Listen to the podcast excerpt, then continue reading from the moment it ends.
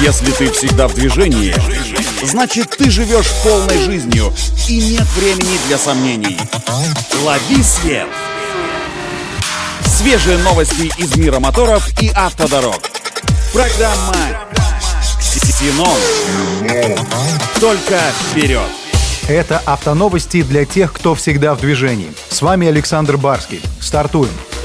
В то время как заводы «АвтоВАЗа» борются с дефицитом чипов, в московском дизайн-бюро компании работают над секретным проектом «Лада». Для справки сообщу, что модельщик — это тот, кто создает модели будущих машин. Обычно их делают из легко обрабатываемых материалов, вроде глины или полимерных составов, которые могут принимать любую форму, ну, как пластилин. Так легче работать и по ходу вносить необходимые коррективы. Какой именно проект представитель «АвтоВАЗа» назвал секретным, остается только догадываться. Не исключено, что им является новая «Лада Нива», макет которой в одной из недавних роликов канала «На заводе» засветил главный дизайнер компании Жан-Филипп Саллар.